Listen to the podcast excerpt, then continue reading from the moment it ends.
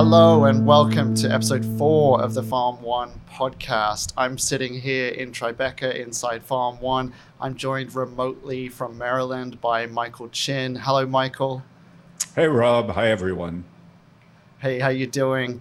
Um, and it's just me here in the farm. You might have noticed very lonely here today. Uh, Ina is in Arizona, but it means uh, just boys today, boys time. We're going to have a bit of an industry uh, chat, and we're going to go in detail into some stuff about startups and about the news and about vertical farming and about some of our experience as well. So it should be an interesting uh, time. But first of all, what I'm going to do is go into what's in this week's uh, farm share box. Okay, so if you don't know about Farm One, we're a farm that's based here in New York City. We've been here overall for about four years, but in Tribeca just for three years. And I'm sitting in a farm, uh, which is a vertical farm. You'll see all these stacked layers behind me. You'll see hydroponics. You can probably hear a little bit of hydroponics as well. Um, and what we do is we grow a very wide range of baby greens, microgreens, edible flowers, and herbs. Uh, and we've been doing that for a long time for chefs and restaurants in the city. Uh, but what we do now is that we actually deliver these products to consumers every week. So we have a membership uh, where our members can get a weekly delivery of these fresh greens. Uh, and it's pretty exciting. We launched it pretty recently. We've got some very, very happy customers with it. And I'm going to show you a little bit about what you get uh, in the box. And every week that box will change. So you'll get different access to herbs, uh, baby greens, microgreens, and it varies all the time.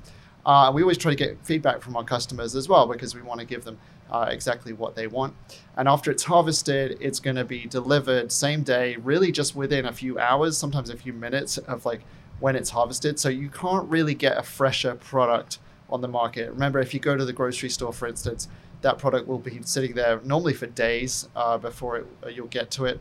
Um, so this opportunity to get really, really fresh stuff is really fantastic. But enough of a sales pitch. Uh, I'm going to show you what's in the in the bag. So um, what you'll get if you're a Farm One member is you'll get a bag like this every week. The bag is a reusable bag. It's made out of an insulated material, so your greens arrive nice and fresh. Uh, and our delivery uh, courier Amir will drop this off uh, on a bike every every time. So no emissions involved in the delivery. Uh, and then you'll see inside what you'll get is three containers, and these containers are really cool. So uh, just to explain a little bit about the containers, what they are is a it's reusable, so it's this kind of really uh, sturdy, heavy-duty plastic. This is reused and returned to us at the end of each week. So we wash them in our commercial dishwasher, we sanitize them so they're sparkling fresh and clean. Uh, but it, what it means is no plastic waste, right? So uh, as a customer, instead of getting dozens of dozens of plastic clamshells each week, that really really adds up. That plastic in the U.S. especially is quite unlikely to end up being recycled, if, even if you try to do the right thing with it. Instead, what we've got is a reusable container, and this container, okay, it won't last forever, but when actually it does reach the end of its life cycle after many years, it can be recycled into another high quality item as well. So it's a really good way to sort of support a circular economy. So um, let's look inside. So you'll notice that we've got colors on the boxes, right? So uh, this is the blue box. You get one of this is one of three boxes that you get each week, and the blue box is full of herbs and flowers. So let's have a look what's in here. And Justin, our farm manager, our operations director, has made some nice notes for me up against the wall as well, so I can kind of see and remind myself. Oh yeah, this is really really cool. So uh, what we've got, look at those colors in there. Nice, huh? So we got this guy, and this is a really cool one. Uh, this is something called Britton Shiso. So if you're familiar with um, Shiso, let me show you on the camera there. Yeah, so Shiso you'll have had uh, probably at a Japanese restaurant. That's where typically it might be found. Um, often with sushi, you can sort of wrap things in this fragrant leaf as well. Uh, this is a Britton shiso, and it's characteristic because you'll see the color on the underside. It's like this dark, sort of really nice red, actually. And you've got some sort of gradiated uh, color here as well. And it's similar in taste to a green shiso, um, but you know sometimes just a little bit different in flavor, but also like that amazing uh, vibrant color as well. And with this, you could do a lot of things. There's a lot of shiso cocktails out actually out there. If you search for something like shiso yuzu um, or like a shiso, you could even do like a martini and sort of tear this as you make it and uh, get that really nice fragrance on there. But also a lot of Japanese dishes as well. Uh, if you become a member, what you do is get access as well to a bunch of recipes and a, a bunch of other content that shows you what to do with this stuff uh, as you order. So very, very cool. So that's uh, Britton Shiso. We've also got um, a scattering of these dianthus flowers, which are really, really pretty. They work great uh, getting cocktails. But also, I made some uh, granola on the weekend uh, for me and my girlfriend, and actually just popped some little flowers in there as well. Really, really nice.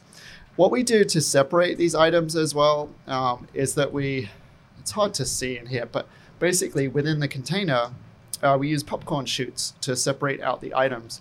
So instead of using like a plastic uh, divider or something like that, we've got these natural, biodegradable, obviously, uh, and edible popcorn shoots, which is really cool. And then let's have a look. All right, the other main thing in here, and there's quite a lot of it, uh, is this blue spice basil. Uh, and blue spice basil is really fragrant. It's got an amazing sort of sweet quality to it. Um, it's you've had this right, Michael. It's like a you you get this sort of vanilla berry sweet, uh, somewhat sort of almost like a dessert uh, scent and aroma from this, but also a bit of spice. So if you eat this, you'll get um, a little bit of that. It's sort of um, maybe evocative of like a Thai uh, kind of spice in there as well. It's really, really nice. Hard to explain until you've tried it. But also, we've got these, which are really precious. These are the flowers of the blue spice basil. And I can really just smell this literally by opening it up and just and just moving it. You can smell this. These are so beautiful. These little flowers have that aroma. Um, and for something like this, you know, a lot of people, a lot of home cooks have maybe never even used flowers before, right? So what do you do with these? And really, what I normally say is you just you can make almost any dish more special just by popping a few flowers on. And the advantage of flowers like this, like this blue spice basil, is that it has aroma as well. It has taste. And so, for instance, let's say you were doing even a simple uh, like a Thai curry or something like that. You might pop these little flowers just on top of the rice that you've got next to the curry, and it's going to give that rice a fragrance that you wouldn't get anywhere else. Or even if you wanted to do oh, something like, you know, something really simple, like a very common dish, like a fried rice, but pop a few of these flowers on as you're serving it, and it's going to give you that fragrance without having to use even very much product at all. It's really, really nice. So, by getting access to this box, you're sort of getting some of the tools that chefs have and chefs are used to getting, but you can't find them in the supermarket. And especially, you can't find them super fresh. So, normally if you're coming across you know fresh flowers for edible flowers in New York City, they're getting flown in from California. Um, you know, nothing wrong with California, but it's a long way away. And you know, if you think about water use as well, one of the nice things about hydroponic farming is that uh, these farms really don't use very much water. But also, we're in a state, New York, that actually has plenty of water. So we're using New York water. We're not using California water, uh, which is severely, severely in trouble right now. Obviously, you know about the droughts um, and fires and things like that. So just another reason why that's that's pretty exciting. So that's your herbs and flowers box, uh, the blue box in there. Let's have a look at the yellow one.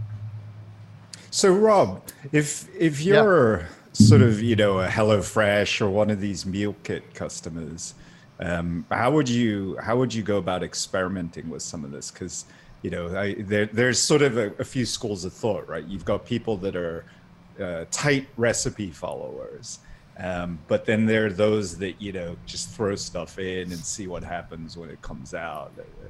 How, how, how did yeah. you learn?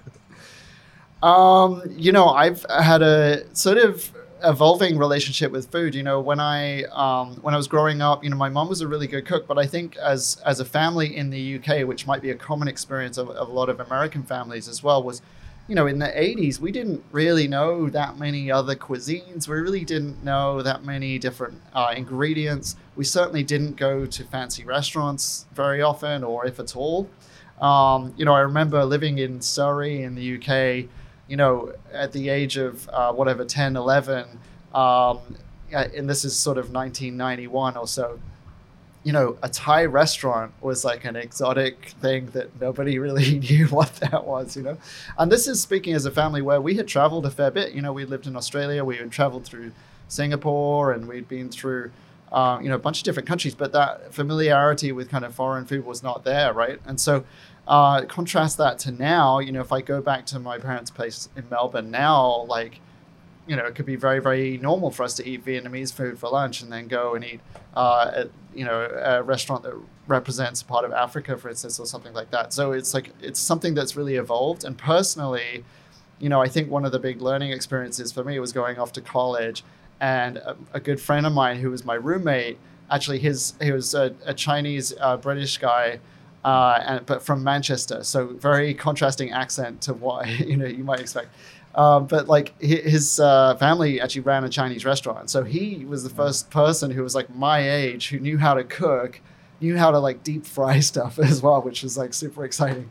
Um, but yeah, I sort of learned from that. But then you know, gradually, gradually, I got really more and more into plant-based food and, and cooking with fresh plant ingredients, and eventually took culinary classes through uh, Matthew Kenney's school in uh, Thailand and LA so long story short, got in touch, you know, finally was sort of confronted with a lot of different ingredients and also living in Japan, of course, as you know, Michael, like just the access to fresh, really high quality ingredients there is really, really, you know, unsurpassed. So that was that was an exciting thing. But it, it just takes time in my experience. Like it takes exposure to food. Some people get that early on, some people get it later. It doesn't really, you know, there's no right or wrong way to do it. And I think that one of the best things I learned in culinary school was actually not to be so precious and to be okay with like making a mistake. You know, we one of the one of the problems we have as consumers is, you know, we might go onto New York Times and might see this beautiful recipe for like a mushroom pasta or something like that. But, you know, you have like one chance to make it with one recipe with one set of ingredients and if you screw it up you feel like a complete failure don't you? Because like you put all this energy into it. Whereas if you go into any good commercial kitchen you've got chefs in there experimenting experimenting all the time and making a lot of mistakes and being okay with it. You know all right yeah it doesn't taste that great this time but then if you think about okay could i put you know more acid into this? Could i change the texture? Could i cook this for a different amount of time? After tweaking things just a little bit you know you can end up with something that's really fantastic. And so that that process of kind of refining and improving i think that's something that you know people people should try to do. And kind of to bring it all the way back to your original question like if you think about blue apron hello fresh uh, purple carrot you know these meal kit places um, I think they're great for a lot of people to just try out like some slightly more complex dishes without having to think through every step. And personally, I know when I'm looking at a complex recipe, I'm trying to disentangle process from ingredients. And, you know, if you like, if you're just next to a chef and they just say, "Hey, I got this these carrots. Like, let's chop them a certain way." That's really easy to get. But when you see that on a page and it's combined with this and this, and then you got to put the oven on at the right time, it can seem a bit overwhelming. And so, I think those meal kits can be, you know, fantastic for, for some people. And and certainly if you look at, you know, the products that we have, these can fit really well into a meal kit uh, scenario. So, you know, look at these. Oh, these are beautiful. Um, this is the micro box. And um, you've got some super nice colors here. I'm not good at getting the light, am I? There we go. Yeah. Um, look at something like this. You've got amaranth, which is this beautiful uh, reddish uh, colored micro. Amaranth, you might have had the grain, tiny. It's not really a grain, but mm. it's a tiny, tiny thing that looks like a grain. Uh, this is the same plant, but to get the grain, you'll need to grow this thing huge and huge. Um, got some amaranth in here. You got some micro broccoli. I don't think you should test me exactly on which one because these look very similar. Uh, but micro broccoli, micro arugula. You got a red streak mizuna in there. Oh, and one that's really cool. Not that the others aren't. Am I going to find this? I don't want to pull all this out. There is some Lamborn snap peas in here. So, Calvin Lamborn was a bit of a legend in the pea industry. Invented like the sugar snap pea, um, refined a bunch of different varieties and stuff his son Rod Lamborn now distributes um, those peas. Sadly, sadly, Calvin passed away, I think, 18 months ago or so. But um, those peas are still available, and we work with them to source these really, really beautiful pea shoots. And so in a salad like that, you'll get some sort of slightly more notable things like that. But there's a great mix of micros in there. It's really, really nice and fresh. I realize I'm talking a lot, Michael. You can feel free to chip in. But that is the yellow box. And next, we have the red box. So in every delivery, right, you get red, yellow, blue. Uh, the red is baby greens. So baby greens are normally grown out a little bit longer, right? So for the micros, you're talking about maybe 17 days to 20 days, depending what it is. The baby greens might be more like 23 to 28 days. It depends. Some of them are faster, like a radish. Uh, for instance, we do have, oh, this is a, a baby rainbow chard. So you'll see the yellow stem. Some of them have more of a red stem. Really, really nice. We've got some Rambo radish in here. We've got wildfire lettuce. We've got Toscano kale. We've got red kale. So you've got a big mix and stuff in there. Oh, you know what? I think I read this wrong. The Lamborn peas are in this one. That's why I couldn't find them. Yeah, so this is the Lamborn pea. So what we're trying to do is give you a bit of variety there. So you've got some things that are more crunchy, more flavorful. You've got some things that are softer. Um, I think it's a really, really great little mix of baby greens that you'll you just are not going to get this in the store. So that is the box. And as a reminder, what happens is you get this in the bag, comes every week, um, delivery to Brooklyn or Manhattan.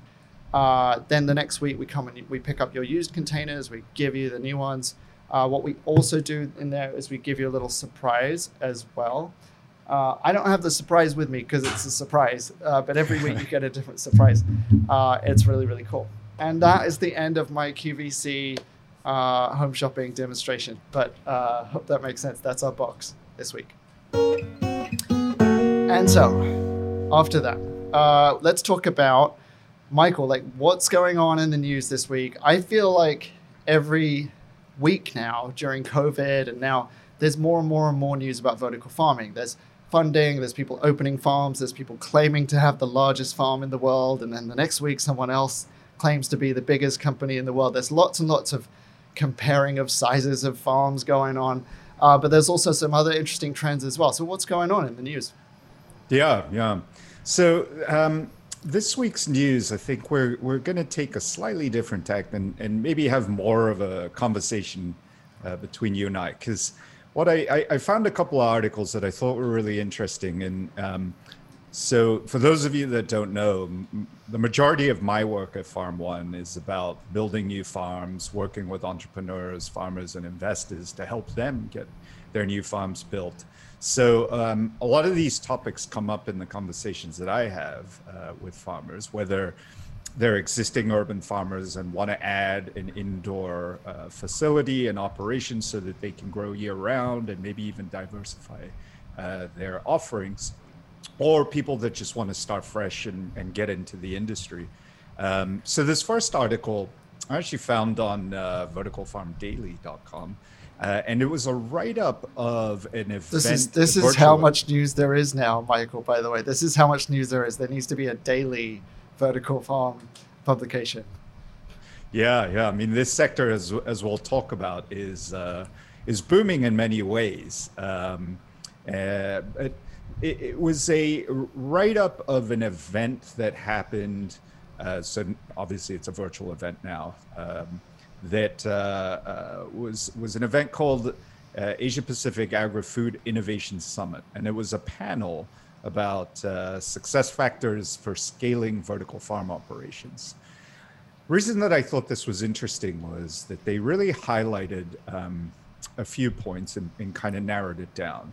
Um, and I, I, think it's worth a discussion because, like I said, it's a, a, lot of the same types of points that uh, we run into ourselves as we're building Farm One uh, as a business, not just in, in New York, but uh, beyond.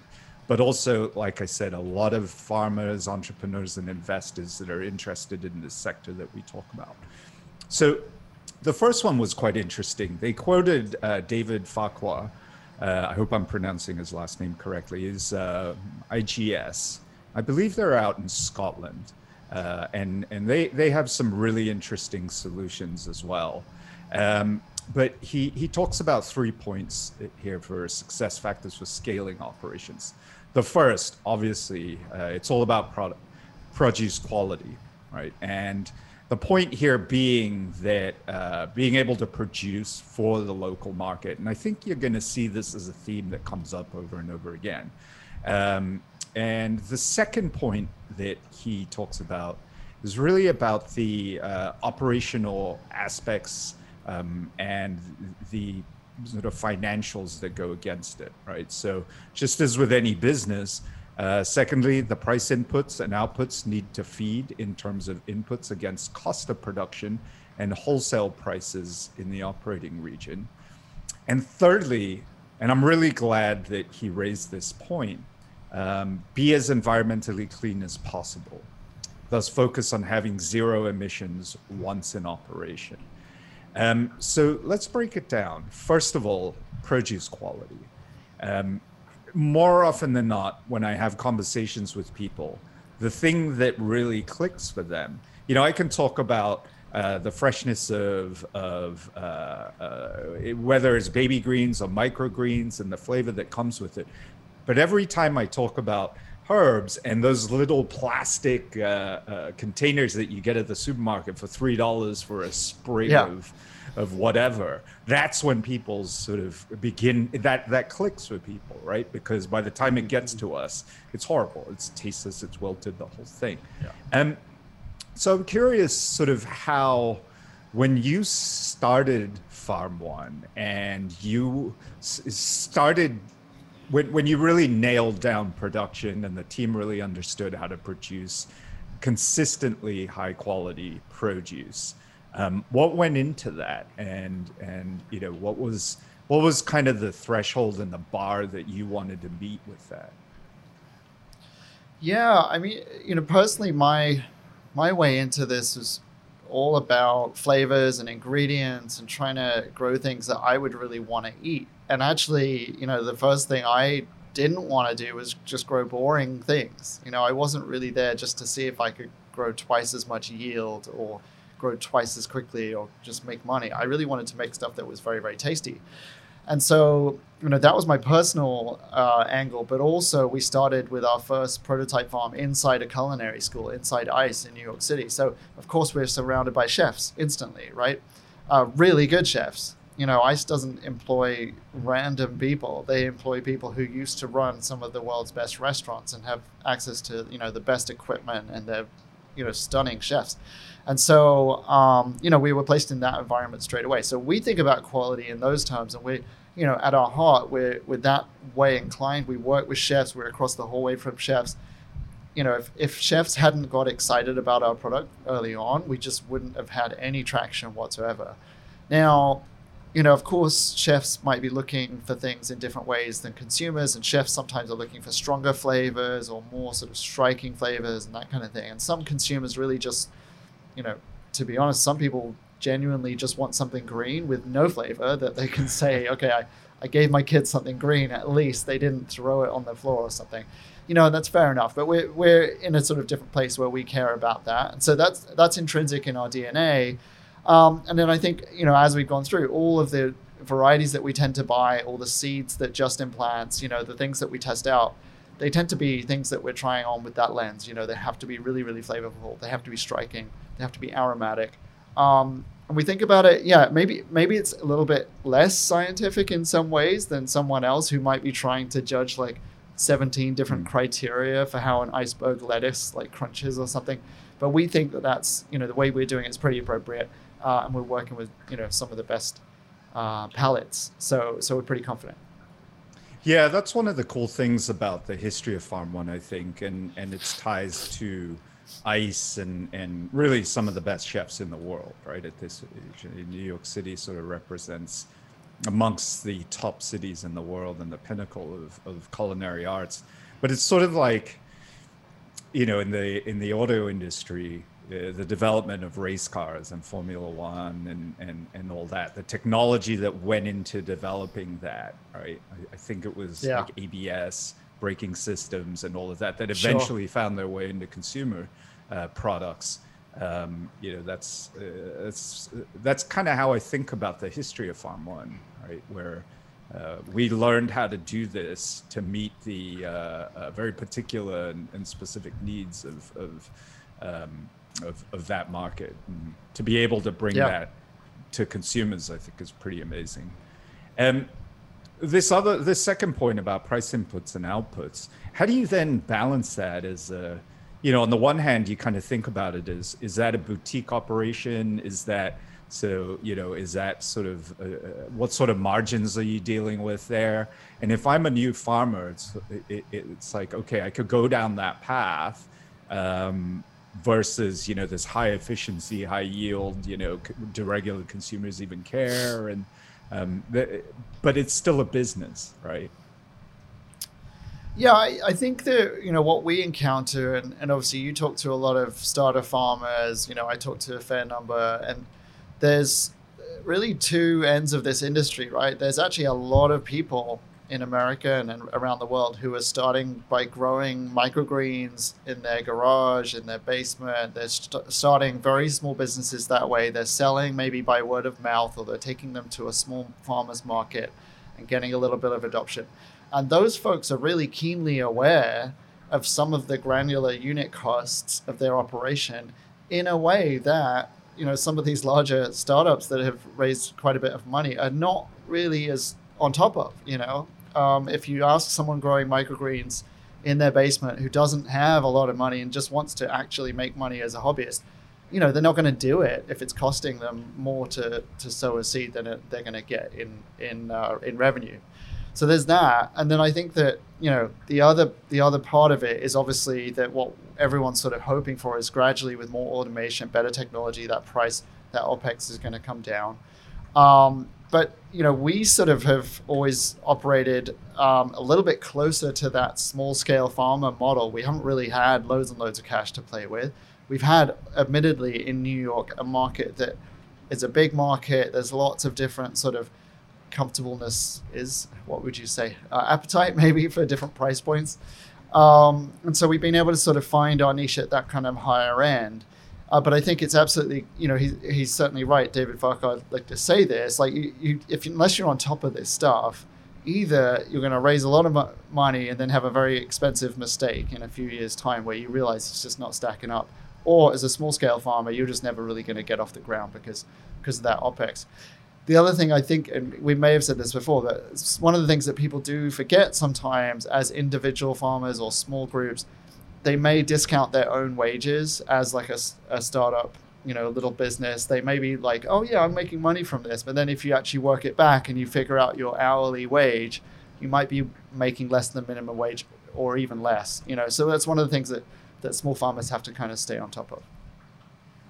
Yeah, and one of the interesting things that I end up talking to many farmers about is, um, you know, is is crop selection, and it's crop selection not just for the market and and uh, you know what what might meet the palate of of your local market, but it's also crop selection in terms of uh, optimal use of space.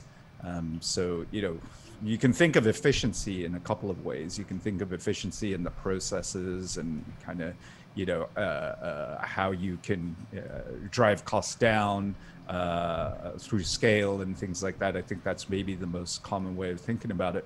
But it's what's also the, the most efficient use of space, right? So you take a small farm that might have, you know, growing area of two, three thousand square feet, you know, maybe even ten thousand it's it's sort of what's the crop selection to uh, to to make sure that you're um, growing varieties that might meet the need of the market that might be underserved, but also don't take six months to grow, right? That you can uh, get the highest uh, per dollar square foot yield um, and uh, you know find the right balance there in terms of a what to build the brand off of, b meet a market that's unserved and c sort of you know have that optimal use of space and it's been really interesting kind of watching the, the team think through that as as we've been working on this new membership product as well yeah i think that's right you know one of the most disappointing things when you're growing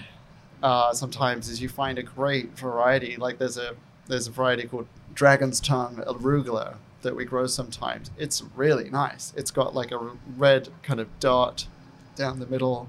Um, it's super nutty. It's more flavorful than a regular arugula, but you know, the seed quality is very variable. We found um, the yield isn't super high. The grow time is longer. It's more, you know, susceptible to small fluctuations in pH, that kind of things. And so, you know, so we can't always grow it, and it turns into more of a special thing than an everyday thing. And it's it, that's just one example, you know, of, of of some of these problems that you might have. And so, um, yeah, it is that blend of like realism and hope. Um, one of the cool things that we've noticed happening, for, for instance, there's a company called Vindara uh, that we've looked at where they're growing uh, seeds or they're um, they're developing seeds specifically for indoor farming so that they can encourage you know traits like flavor uh, that have you know somewhat been pushed to one side historically in outdoor farming because people have prioritized things like pest resistance, frost resistance, hardiness of other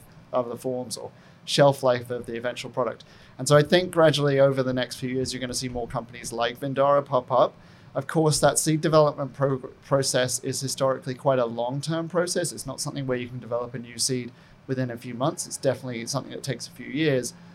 But you know, with indoor farming, we can have a faster cycle time uh, as well. So, so I think that um, you know the hope is that we're going to have this perfect, you know, trifecta of like great yield, great taste, and uh, what's the other one? I don't know, affordability or something like that. So we're going to be able to have our cake and eat it. But but yeah, it's definitely trade offs. I think for a lot of growers. So this third point here on being as environmentally clean as possible and thus focus on having zero emissions once in operation. So, you know, we've talked about, I think, already on earlier episodes about, uh, you know, some of these claims where, where vertical farming uses 95% less water, 0% land, blah, blah, blah, and all of that. Yeah. I know that sustainability is top of mind. I mean, it comes up virtually every conversation we have uh, at Farm One when either we're planning for something, either we're, we're doing something new, or or you know our operations conversations and things like that. Um, could you break down kind of what the key points are here from an environmental sustainability aspect when uh, for for new farmers? Yeah, I think that you know, there is a. I mean, I always say this. There's this image that the industry creates that these farms are 100% clean and all this kind of stuff, and I, we just got to cut that out. Um, I think that you know, as a new farmer coming in and trying to do something like this, you know, what you're what you're really trying to do with vertical farming is to get more consistency. You're trying to minimize water use. Uh, you're trying to minimize things like food miles uh, and avoid having to wash produce and do things like that. Those are the sort of main things that you're going to get. And so, you know, when it when it comes to water, like anyone sort of starting in a hydroponic system, unless you're doing something pretty silly, you're instantly going to be more water efficient, really, because you're going to be keeping that water in the system. It's going to be contained. You're going to lose a lot less, you know, from runoff and evaporation and that kind of thing. Um, and then when it comes to you know the the other sort of big thing, right? It's power. It's use. It's these lights, right? That we're all sort of relying on in, in vertical farms. And I think that you know fundamentally, right, in this country and around the world, the price of electricity right now just does not really capture the environmental impact, you know, the carbon impact of, of, what you're consuming. And so, as a farmer, you know, it may be tempting to just disregard that. You know, what we do instead is we try to not try to, we do, we buy renewable energy so that we know that the source of that energy is clean and we're not creating carbon emissions uh, just from running the farm. Um, you know, if you talk to different companies about that, they'll give you different answers. Not a lot of vertical farms are really doing that. Um, I'm surprised because, you know, incrementally the cost of that renewable electricity is not that much different. Um, and I think it's the right thing to do. But you'll get different answers on that, and I think you'll find that people start to be a little bit more cagey about what's going on in their farms, and you'll get less honesty. And I think that's, you know, it's a problem. Um, and then the last thing I think that's you know really really uh, uh, overlooked, um, and I think you know if you look at intelligent growth uh, solutions, David Farquhar's company, you know they're building machines, right? They're building sort of these kinds of racks, and they're automated. You've got robotics, all that kind of stuff. Um, and you know those systems can be really really great from a reduction of labor perspective but of course you're building you know more and more infrastructure you're building metal and plastic and uh, rare earth metals and glass and things in LEDs and stuff like that. And so that life cycle is what how you would describe that environmental impact of that structure. Life cycle analysis, you know, from mining this these the ore for some of these rare metals to uh, the petroleum products used to create this plastic to the end of life. Um, how do we consider all of those things? And I think that you know as this industry matures, we're just going to get better at tracking all that and being a, able to sort of understand fully what the impact of one of these farms is. Um, and you know, yeah, exactly like as you're saying, like trying to focus on having zero emissions. But I think that you know zero emissions for a lot of companies right now is you know a long way away. Um, and so you know really it'd be best I think as an industry to take at least some steps to put towards like trying to understand what the impact is right now and and to just stop pretending that it's you know by default a perfect system. It's not. I think that you know one of the most key things about sustainability is stop you know stop pretending something's clean, and then we can start to fix it. You know, but if we all go around pretending that everything's okay, then we're never going to fix it. Yeah. Yeah, the food miles bit is also, I think, really important because we don't think about that. And food miles, you know, throughout the entire supply chain right? It's it's one thing to build a slightly or a significantly more efficient giant factory farm that uses you know, 95% less water. But if you're yeah. still tapping into an existing supply chain that's extremely dirty, um, uh, you know that's problematic, right? And so, yeah, you know, I, I, I think I do think there's a lot of room there for some innovation uh, for some new thinking uh, for for disruption into the supply chain. Um, you know, yeah. the, uh, it seems like a lot of what's happening in in in vertical farming and and in this sort of you know ag tech world is all right. Let's disrupt you know one for a better term, big ag and and production. Um, by simply replacing it with a more efficient form, a more consistent form. Um, but from a sustainability perspective, that's that's a pretty big hole still. You know, if we're still flying stuff yeah. around the world and burning dinosaur juice along the way, you know, it's uh, yeah, uh, yeah, tasty dinosaur juice. Yeah, no, hundred percent agree.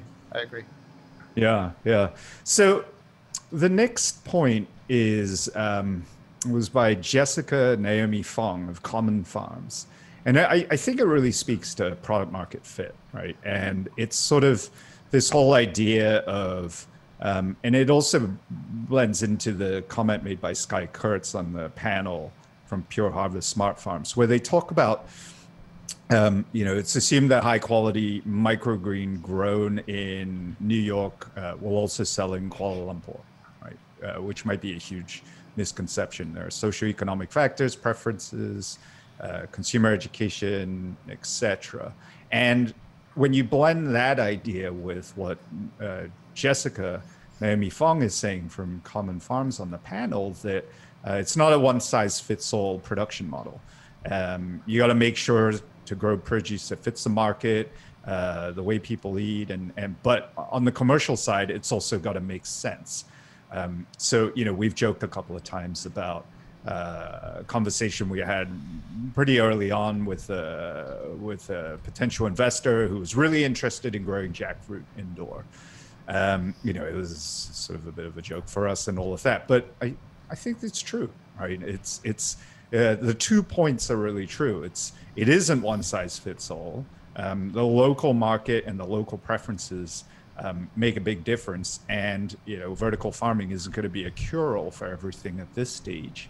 Um, yeah. But you know, how do you how do you find that right piece? And it feels like you know there's a lot of there, there's two approaches, right? There's there's the plug and play giant factory. You know, we know everybody wants to eat salad, but that's actually not true. Um, but what does the iteration of a vertical farm in you know Southeast Asia, like Singapore, uh, or Kuala Lumpur sort of look like, where um, you know the, the, it's a bit of an existential crisis in a country like Singapore to produce its own food. Yeah, yeah, you know, see, it's you know, it comes down to almost this uh, really existential question of like, why do people create companies and why do people try to innovate? Like, what is their actual goal? You know, and so Uh, you know, look, if your actual goal is to have a company that is a $10 billion company, you, you don't, I mean, you have some choices, but one of the obvious things to do is to try to plug into the X dozens of billions of dollars a year salad market that already exists and try to disrupt the way that it's produced and try to just slot yourself in. Um, you know, and that requires a certain set of skills, right? It, it requires like some a team that's operationally like super super efficient. It requires a team that can do business development with certain other kinds of companies like grocery stores and, and, and kind of folks. And you know, to be to be honest, right? Like that is not a set of skills that I you know really am that interested in cultivating myself. Like, do I want to be personally in a meeting with um, Kmart for seven hours and have to fly to wherever Delaware six times a year to do that. You know, it's not it's not what I want to do. I think it's not what the team that we put together at Farm One really wants to do. But it also doesn't, you know, speak so well to, to my skills. And, and so starting a company, you know, uh, th- that's a big question, right? If you if you're a VC looking at a young company, you're trying to see this intersection of like skills, market size, you know, unfair advantage, or, or whatever that combination is from a team you know, and so for Farm One, what we try to put together is, you know, obviously there's a big branding angle. It's about, okay, well, how do we describe this thing and how do we present it to a certain set of customers? And originally that was chefs, and now it's consumers.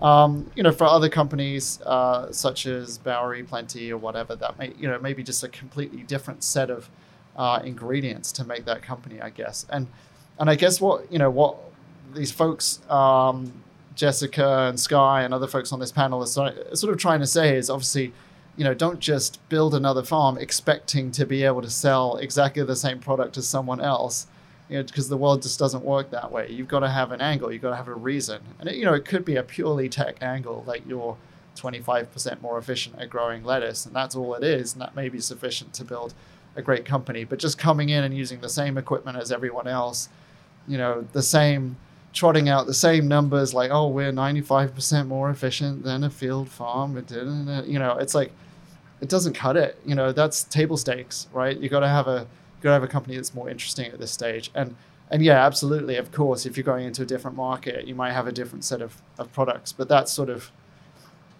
I mean, it would be absurd not to, to think that, you know?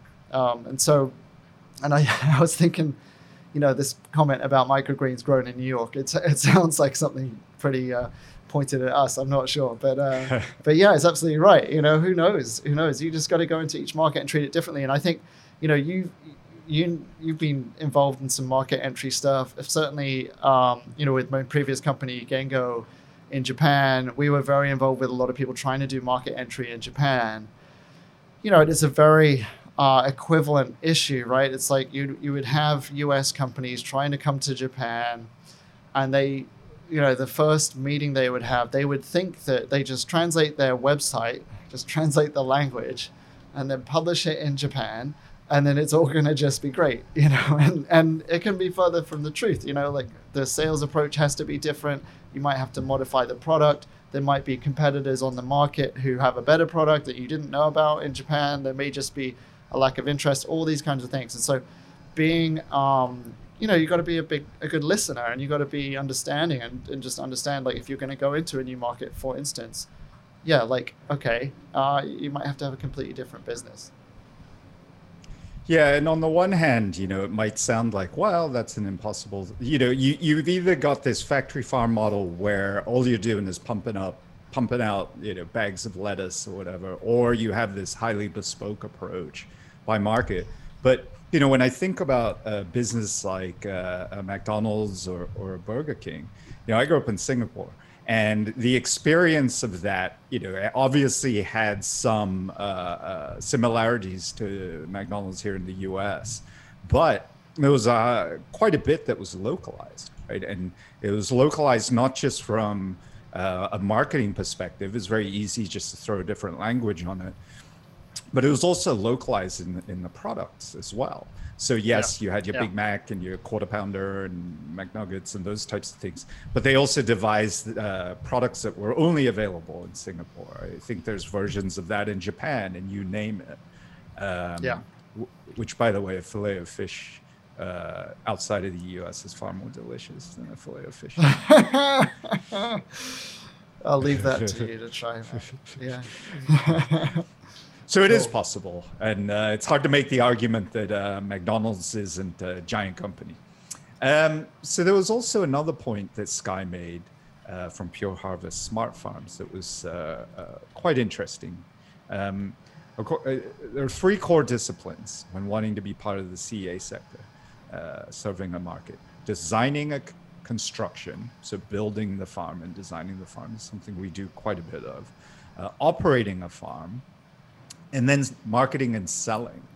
So, one of the things that I tend to run into in the conversations are um, a lot of the farmers that I meet or the entrepreneurs that want to get into this um, are usually one or the other, right? They're usually r- really good at, at growing things or have a real interest in getting into, you know, what what color light spectrum should I be using when and that type of thing. Mm-hmm. And then there are people on the business side. I mean, maybe that's just the way. Uh, um, uh, uh, anything to do with technology, you tend to run into that, right? You've got your engineers and, and your business people, or, or, or what have yeah. you. Um, what was that experience like? I mean, you had a lot of experience building a tech company in Gengo in the past and all of that. Uh, how much of that was transferable when when when you started working on Farm One?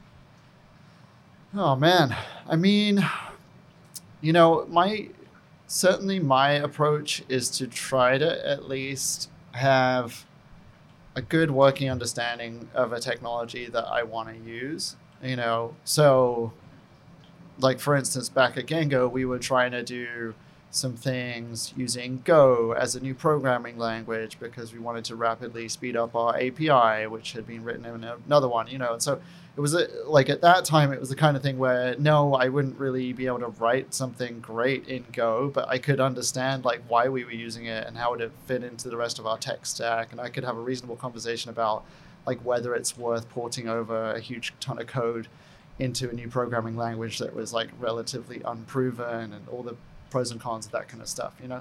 And so I think with with Farm One, you know, for me coming in, it was a sort of similar kind of thing where I could design a system and you know put together something like this or, or something you know version version three or four of that.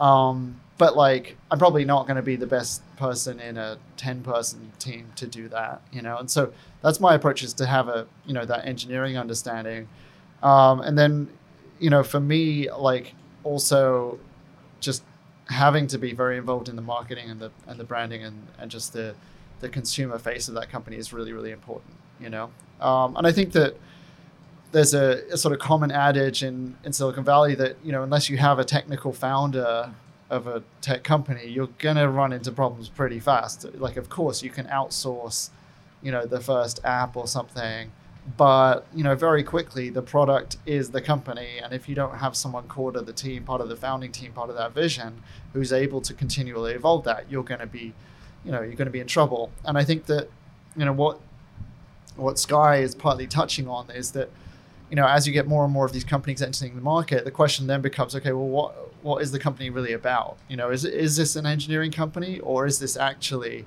um, a you know a company that uh, is doing something else. It's marketing, or is it a, a, company that's really optimizing operations or doing some aspect of automation? And and that's why you know again I would say like just building a farm now is is table stakes. I think you, you have to be able to demonstrate something new and compelling um, that's going to differentiate you, and then that you know again should be part of the founding team. It should be something intrinsic to the, the crew of folks that you've brought together who wants to do this. Yeah, and there was a final point from Sky. The knowledge and capital barriers to entry are, are very high. I, would imagine when you started working on this back, what, late 2015, early mm-hmm. 2016, something yeah. around there. Yeah. Um, you know, the, the, the knowledge barrier was probably much higher, right?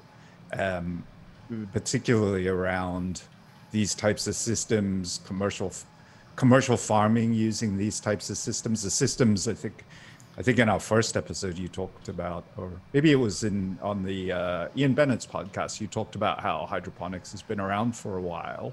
Yeah. Um, it's one thing for the technology to have been around. It's a totally different thing for it to be commercialized and and workable in a commercial scale. Um, and it's a totally different thing to take somebody who you know might have built brands and, and that in the car industry or, or in something else to transfer it to something like this. Um, of course, there are parallels to you know what you would do there, um, but there is a learning curve. There is a learning curve to understand uh, what exists, but also um, uh, uh, the ability to to really invent a lot that's that's that's ahead of us as an industry. Um, yeah, I think that's right. I mean, and you know, on the one hand, maybe it was more difficult to start something back in early 2016, but at the same time, you know, the landscape was much more open, uh, you know, blue ocean kind of thing in terms of that theory. Whereas now, you know, market entry, uh, you know, you're just going up against a bunch of different players, right? And so there's that. And then I think, you know, if you're trying to get hired to be running operations at a larger vertical farm now, you know, like you're not getting in unless you've got several years of experience. And there's not that many people who've managed to get that many years of experience now. You've there's like a handful of companies. So it's going to be interesting over the next few years to see, you know, is there going to be more of a career track? Are, are people going to be able to come into this industry and get up to speed really, really fast? And and what other industries are going to be interesting for people to come into, uh, into the vertical farming industry? Because you know, to be honest, like four or five years ago when I started thinking about this, a lot of folks from the traditional indoor agriculture industry were just super skeptical about vertical farming. They were very dismissive. They they tended to be kind of older white men who were very just like, you know, this is how it is. You're an idiot, kind of stuff. So, you know, it's it's kind of a new breed now, and I think it's um, yeah, it's I mean, it's certainly a, an industry that's going to see a lot of career potential for a lot of people who are interested in that intersection of like engineering, operations, uh, all that kind of stuff. Yeah, and this kind of, you know, and, and, to Sky's point there, the other thing that's been a barrier to entry is capital. Um, and I'm going to shift over to another article that uh, that we found. Uh, this one in Spoon, um, and we'll put links to all of this uh, in, on the podcast show notes and also in the comment section of the YouTube, the description of YouTube. But they were uh, reporting on a report that 8.37 billion dollars uh, had been invested in food tech during the first three quarters of 2020. Um, and what's interesting about that is that uh, um, it was uh, ag tech investments of that 8 billion or so uh, represented 3 billion.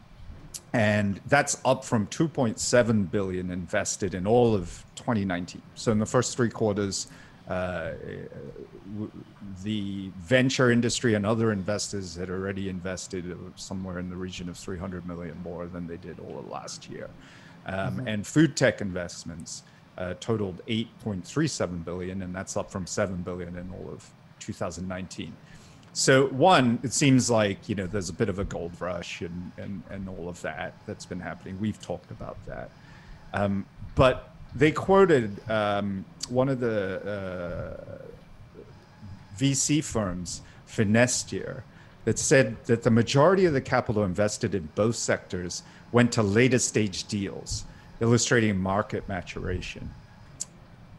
What do you think about that? What do you think? Do you think that's true? Are we out of room for innovation here? Is is it done? Should we just not bother?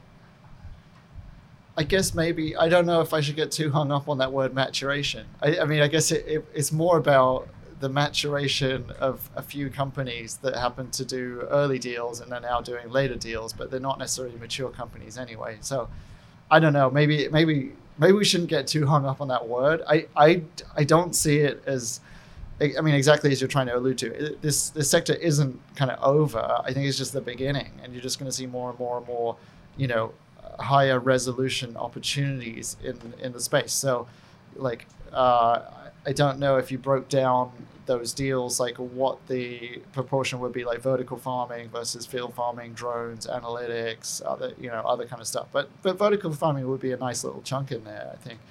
Uh, but yeah, what you've seen the larger deals to date in vertical farming have been people who want to build really big farms and need to raise a ton of cash to do that. And I think what you're going to see is more interesting deals happening in the next three, four, five years, where it's technology companies that have a specific offering that are going to be plugging into these vertical farms or enabling other people to build those kinds of things. I think that's going to be interesting. Um, it's going to be interesting partly because the you know the profile, the balance sheet, those kind of companies is completely different to people who want to operate massive vertical farms. So for VCs, I would say is probably you know a more interesting opportunity long term. Maybe we'll see. We'll see. Um, and yeah, I think that you know you're just going to see a lot more. I mean, uh, I don't know if you looked at like Series A rounds of ag tech companies this year versus last year. I would expect there would be more just as alongside that increase, you know, in uh, in deal numbers, uh, which would only mean that in three or four years' time you're going to see more and more, you know, Series B, Series C, kind of stuff. I'd have to dive into numbers a little bit more to be more intelligent than that, but I think that definitely, you know, this is not like a mature market. It's still very much at the beginning. Um, and and the growth of some of these companies involved is going to enable more and more innovation because if and it's an if if plenty succeeds or if bowery succeeds or if aerofarm succeeds those companies will of course be natural acquirers of earlier stage companies with technology and all that kind of stuff so you'll see a beneficial cycle but it'll take a, a while for that to to happen. I think. Yeah, yeah. I think that's a really good point. I think you know that's through the eyes of of that type of investor, right? So they broke it down in the report that the areas of investment that, that where most of the money had gone into is indoor food production. Uh, so Bright Farms, Plenty, you know, raising more than a million plus uh, this year. Um, food delivery, which is also quite interesting um, your uh, you know GrubMarket and all of those guys, and we've we've seen that emerge, I think, out of COVID uh, in in a really interesting way. And of course, there's some downside to it. Restaurants aren't too fond of that because of the types of fees and that type of thing. Um, but you know, more competition, the better there. Um, plant-based foods, which we talked about a lot uh, last uh, last episode, um, but also I guess maybe tied to that are, are um, some kind of the, the lab lab grown meats and lab grown foods. I think there's probably a fair amount of innovation and runway there. Sure, uh, yeah, definitely. That, that, that, we could see. And then grocery as well is uh, going to change. I mean, the retail environment is completely different. I mean, it, it, has been a long, slow death, it seems like, for a long time now that we've been reading about. But COVID might have finally uh, uh, sort of stuck the knife through the yeah, heart and I, twisted it.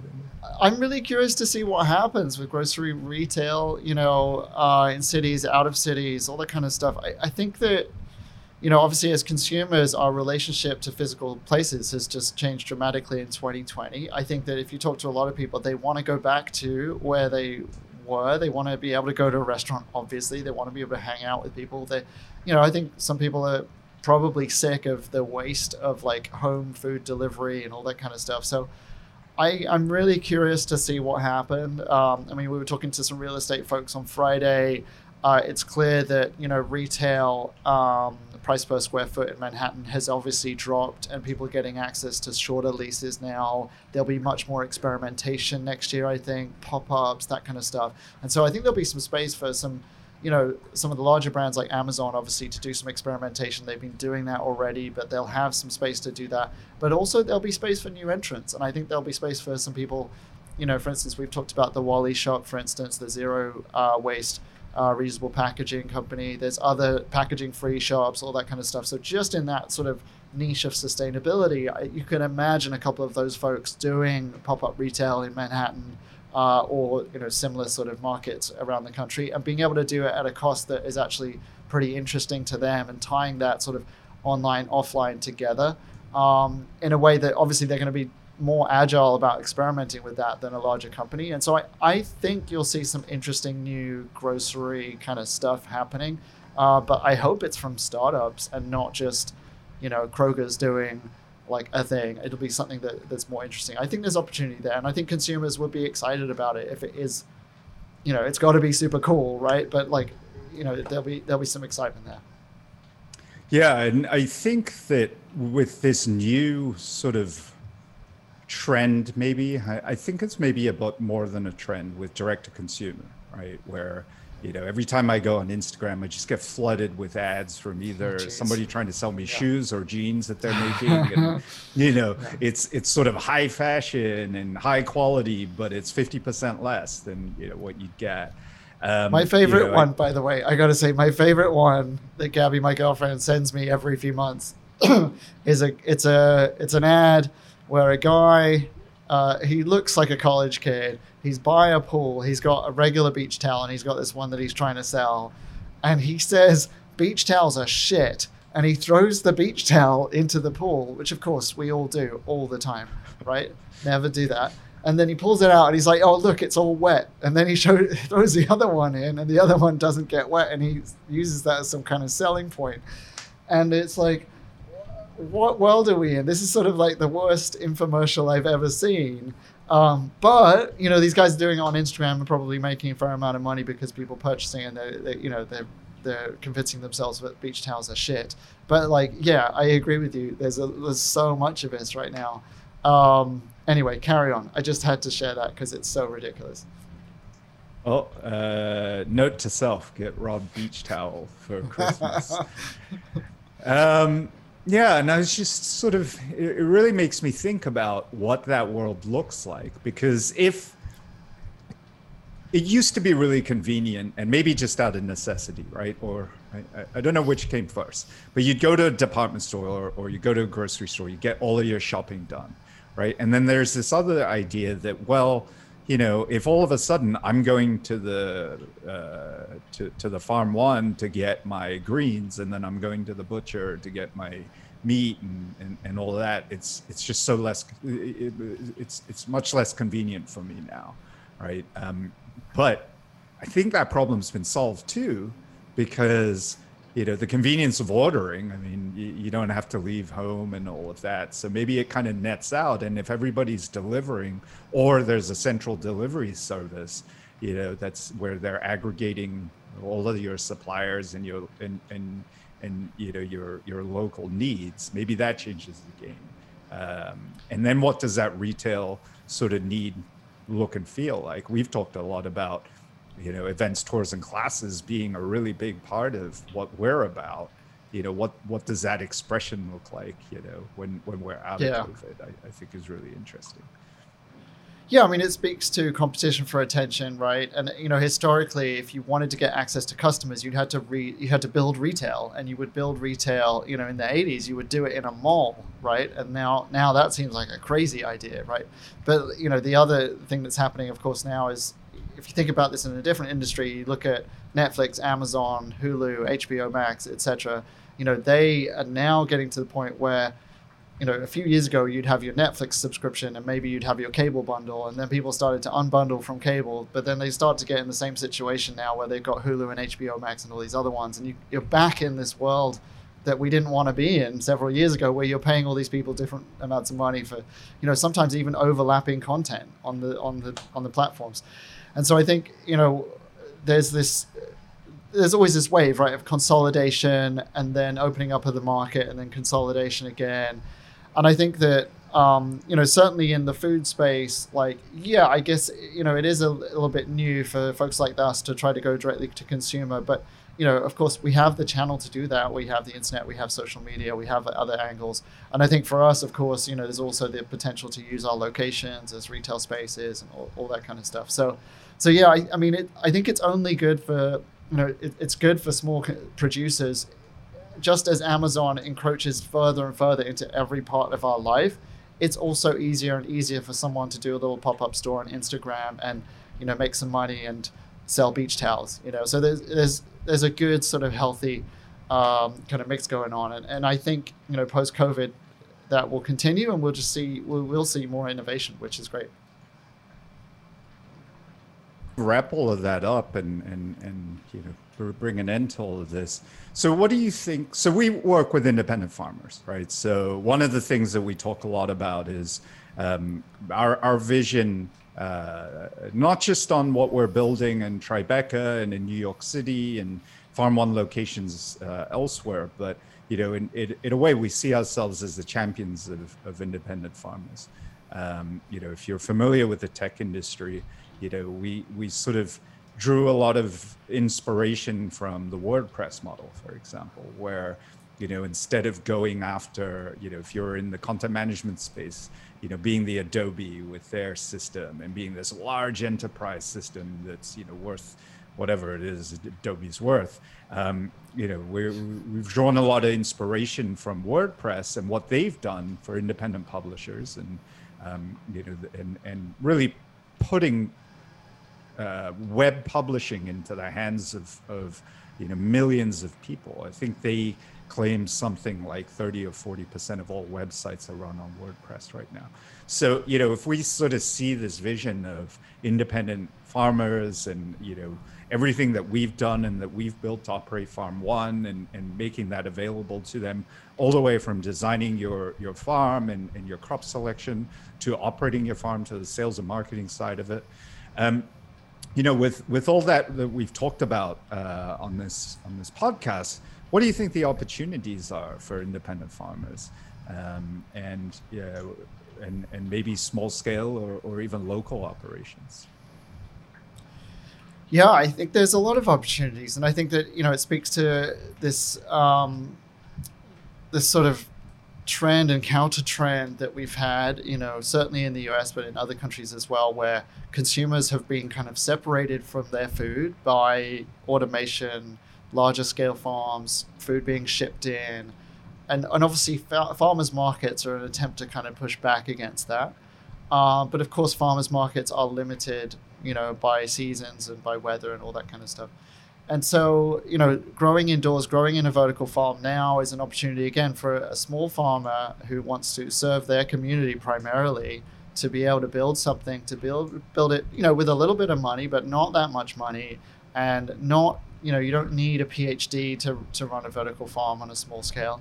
To do that and then to offer food to, to their local consumers um, and and establish themselves, you know, it, it'd be too sort of grandiose to call it a brand, but if you're um, someone who's growing food in a clean way in your garage and it tastes really really good and you're reliable and they know that you're going to turn up every time at the farmers market and deliver them something nice and you, are a nice person like that's a brand you know and that's a brand that's much more approachable than you know buying something off the shelf that was grown in Arizona and then shipped across country. You have no idea how it was grown. And so I think that's this huge opportunity for us to go a little bit back like back to our roots, or maybe those roots were never there. You know, um, it's like it's like that.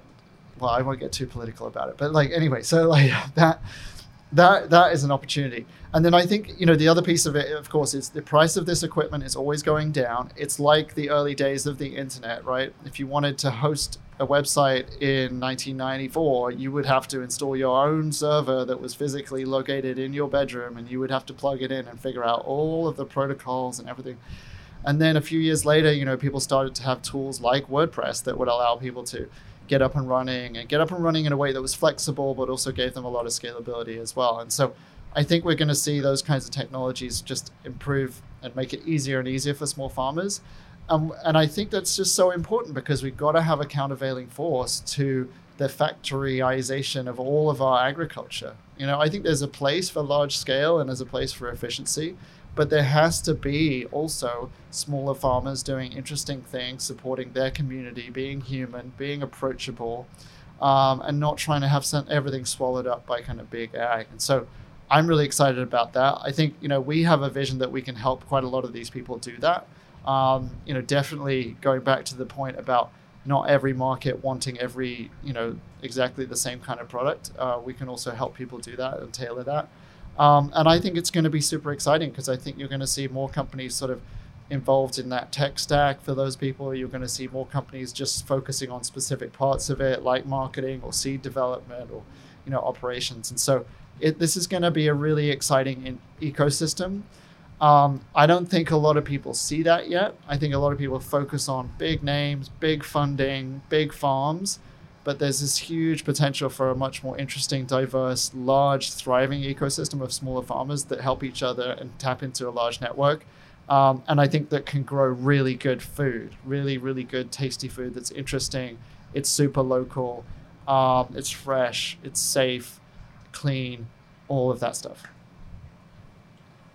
Yeah, and if we learned nothing from COVID, and hopefully we did learn a lot from from COVID, um, it's the importance of a resilient supply chain. And yes, resilient supply chain is, is made up of a couple of things, right? One, it's not a dependence on you know one source because uh, we saw what happens when that breaks down.